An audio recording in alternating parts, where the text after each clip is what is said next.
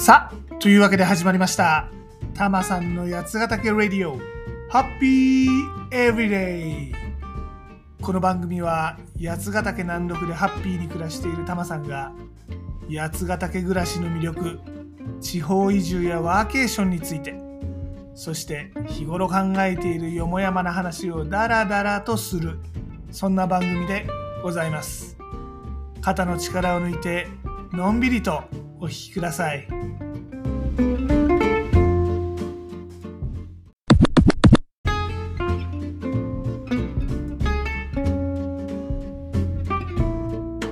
タマさん、今回は東京でいろいろ人と出会って話をする、ね、そしてお酒を飲んでましたってお話です。まあいや、それ別にそんな珍しい話でもないだろうっていう気もするんですが、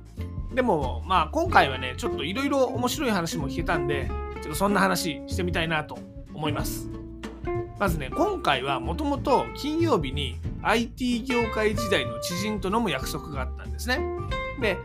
まあ、髪の毛もちょっと伸びてきたから床屋にも行きたいしでね、まあ、前日からたまに出かけてたんですよ。まあ要するに金曜の前日木曜日ね。で木曜日ふとあれそういえば俺の別の知り合いこの IT 業界じゃない別の知り合いが新宿で働いてる曜日だなって思ってまあじゃあちょっと会おうかと思ってとことこと飲みに行くことにしたんですね。まあこれちょっとはしょって話してるんでよくわかんないと思いますが、あの、タマさんのこの知り合いね、あの、ワーケーション界隈の知り合いの人なんですけど、あの、タマさんと同じくこの日本ワーケーション協会のコンシェルジュをやってる人なんです。旅するアナウンサーっていう肩書きでね、いろんなところワーケーション旅をしてるんですよ。マキさんって人なんですけど。で、このマキさん、フリーランスなもんでいろんなお仕事をやってるんですが、もちろんアナウンサーとか司会とかいっぱいやってるんですが、その中の一つがこの新宿のお仕事。木曜日だけ新宿ゴールデン街のバーで働いてるんですね。皆さん、新宿ゴールデン街ってご存知ですか？行ったことある人ならわかると思うんですが、もう今の消防法とか絶対通らないだろうっていうこの古い木造のエリアでございましてね。まあ、ここもともとは終戦後はこの青線地帯まあちょっといかがわしい場所だったんですねあの一角が。だからもう一軒一軒のお店がすごく狭い。しかも2階建てとか場合によっては3階建てのエリアとかもあるんですよ。もうこれね酔っ払ったら階段から落っこっちゃうよっていうぐらい急な階段でね。結構この一軒一軒個性的なお店も多くって飲み歩きすると楽しい街なんですね。とかなんとか言いながらタマさん最近は都心まで出かけることはあんまないのね。あの人は多いしさなんか遠いしさめんどくさいしさ町田とか立川でも十分楽しめるしさ、まあ、せいぜい都心までって言っても下北沢あたりまでだったんですよね。だから新宿みたいな本当あのターミナルの都心に出かけるのは久しぶりでした。しかもこのゴールデン街なんてね10畳ぐらいの広さにカウンターと客席がある、まあ、そんな店が並ぶもう人混みの極みみたいな場所ですからね。どうにも最近はあんまし出かけない場所だったんですよね。でもまあ会いたい人がいるからそこへ行くと、まあ、そういうことでございます。これねタマさんあの地方関係人口創出の中で考えあのこういう考えを示してるんですが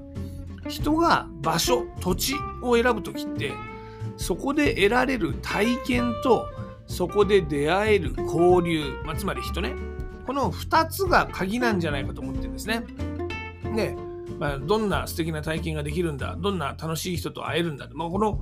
交流と体験のバランスがいい。そんな土地こそリピーターとかね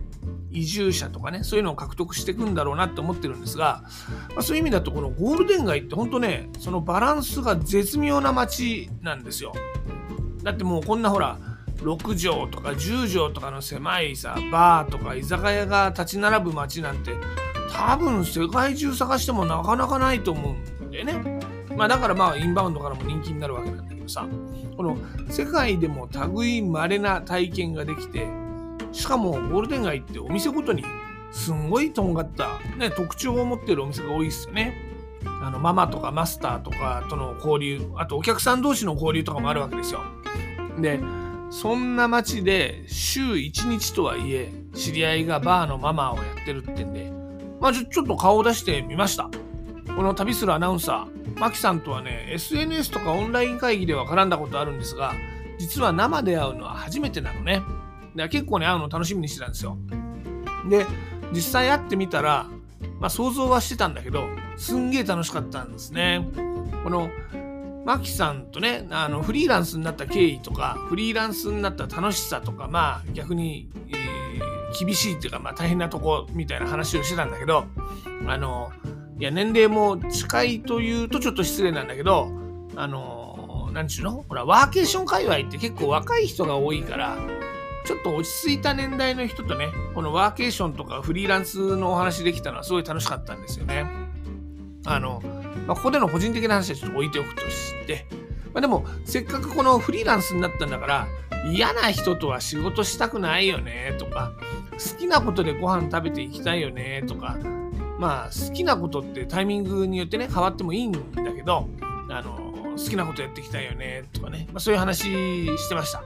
でなんかこのゴールデン街でねこの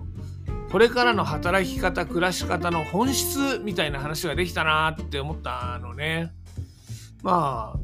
週1日とはいえねやっぱゴールデン街だから日本人よりインバウンドの方がお客さんも多いわけですけどそういうところでその新しい旅人と交流してる姿っていうのもすごい素敵だなって思いましたね。うん、で翌日の金曜日ねこれは神田で飲んだんですけどねこれがもともと今回東京に出かけた目的なんですけどあのこれ IT 業界時代の元同僚なんですが実はその人たちも副業やってるんですよ。それもブログ系のやつね。であのお互い時々こういう情報交換するんですけど今回聞いてねなるほどねって思ったのはブログ、まあ、要するにアフィリエイトで収入を得るわけですけどこれってやっぱジャンルが大事だなってことですね。っていうのは今回一緒に飲んだ人ってあのすでにねあの毎月高級フレンチで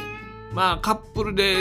ワインつけて食事に行けるくらいまあもちろんゲスゲセワな例で言うとキャバクラで1日、えー、遊べるくらいの金額をアフィリエイトで稼いでるらしいんですね。まあ、ちなみにタマさん全くそのレベルになっておりませんで、まあ、せいぜい月にチェーン居酒屋で楽しめるぐらいの金額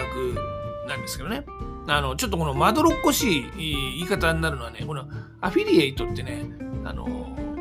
なんかいくら稼いでるって、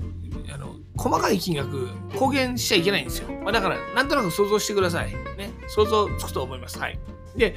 その稼いでる人がやってるブログって、あの、外資 IT 企業の転職情報とね、あと小学校お受験の2つのブログを運営してですね、なるほど、これっていいジャンルだなって思ったのよ。あの、ほら、転職、まあ、つまり給料、お金ですよ。ね、これと子供のお受験、まあ、これどちらも失敗したくないことじゃないですか。やっぱこのね、人ってね、失敗したくないことについてっていろいろ調べますからね。いろいろ調べるでいろんなサイト見に行くっていうところにアフィリエイトのチャンスってあるんだなって思いますあとアフィリエイトの狙ってるところも違うんですよねその稼いでるお友達はですね転職サービスへの登録とかお受験学習塾への申し込みとかいわゆるこの単価が高い高単価なアフィリエイトで稼いでるんですねで一方タマさんのこのやつナビ、あの運営してるブログは Google の広告、まあ、AdSense っていうんだけど、このブログに表示される広告のクリック件数で、えー、収入が決まるわけですよ。だあの結構 PV アクセス数がまんまあの収入に決まるのね。でだけどお友達のブログって実はあのタマさんのブログほどアクセス数多くないんですよ。多くはないんだけどこの何ていうの単価が高いことでねあの効率よくできるんだなうんなかなかいろんなやり方あるなって思いましたまあねタマさんはこの好きなことしか情報発信してないんでブログに関してはこれまで通りチェーン居酒屋で楽しめる程度でいいかなとは思ってんですけどねなんかほら八ヶ岳情報公開します。うん。何のアフィリエイトだったらみんな高いもの入りますかねあんま転職とかお受験なさそうだしね。ちょっともうちょっと悩んでみるけどまあこんなもんでいいかなと思っちゃいますわ。まあ、てなわけで今回は面白い人と出会って話してお酒を飲む。ねこれって楽しいしまあいろいろ役に立つこともあるしやっぱねタマさんがこの楽しい人と会ってあのワイワイやるのが好き楽しいんだなっていうのを再発見したっていう、まあ、そんなお話でございました。はい。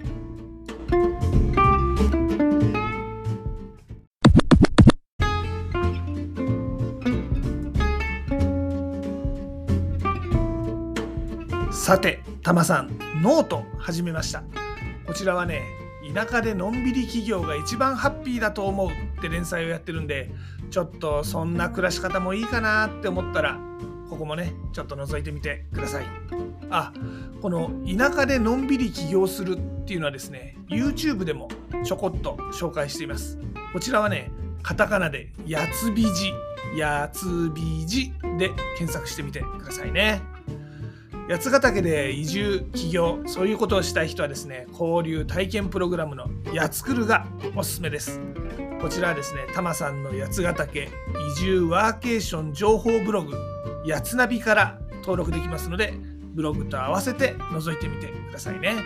あこのやつナビ A は yatsunavi.jp でアクセスできますよ。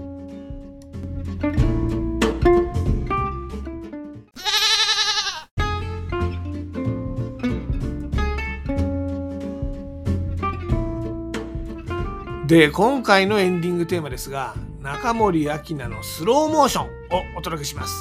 ほら今回はね出会って話して飲むのが楽しいよ。まあそんなお話だったんでね。はい。出会いね。出会いはスローモーションってやつですよね。はい。まあ、スローモーションというよりあっという間に時が過ぎちゃいましたけどね。飲んでるとね。で例によって僕はジャスラックに参加してるわけではないので、番組の中でこの曲をお届けすることはできません。なので、ご自身で番組の後で配信サービスとかでこの曲を聴いてみてください。でも、ちょっとだけお手伝いさせていただきます。アレクサ、中森明菜のスローモーションかけて。では、ごきげんよう。また次回。